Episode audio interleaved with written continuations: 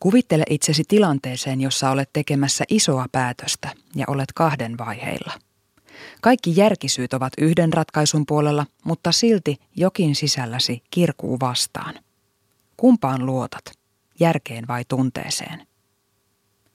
Minä elin monta vuotta järjen varassa. Se oli turvallista elämää. Oli. Siihen asti, kunnes tajusin, että en viihtynyt siinä elämässä ollenkaan.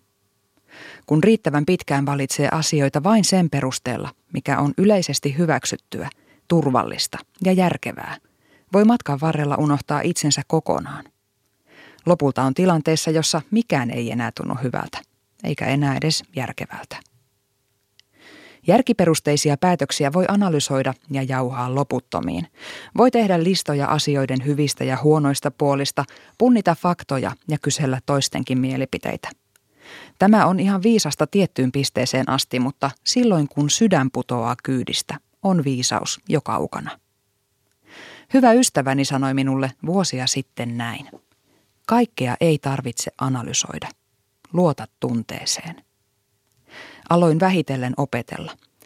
Se ei ollutkaan ihan helppoa, mutta vähitellen pääsin jyvälle siitä, mitä minä oikeasti halusin. Valintojen teko helpottui. Tunneratkaisut nimittäin tunnistaa siitä, että ne ovat lopulta hyvin yksinkertaisia.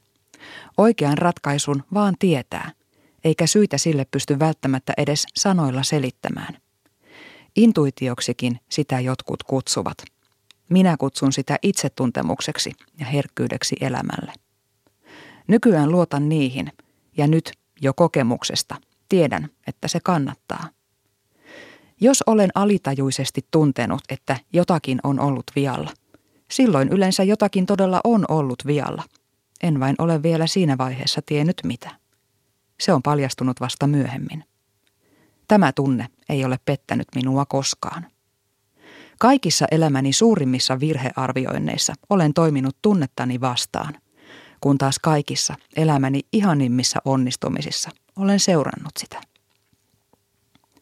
En minä järkeä silti hylännyt ole.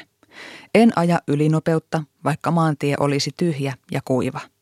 En irtisanoudu huonolta tuntuneen työpäivän päätteeksi tai tuhlaa palkkapäivänä rahojani johonkin, mitä sattuu tekemään mieli. Järki on tarpeen myös silloin, kun tekisi mieli jättää lenkki väliin kolmatta kertaa samalla viikolla tai elää pelkällä roskaruualla.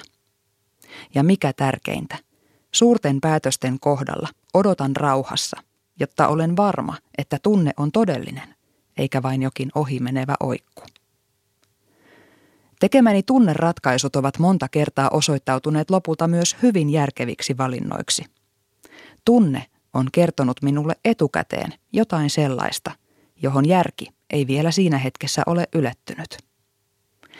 Myönnän, että toisinaan heittäytyminen edelleen pelottaa, mutta siinä, että eläisin jatkuvasti omaa tunnettani vastaan, ei ainakaan ole mitään järkeä.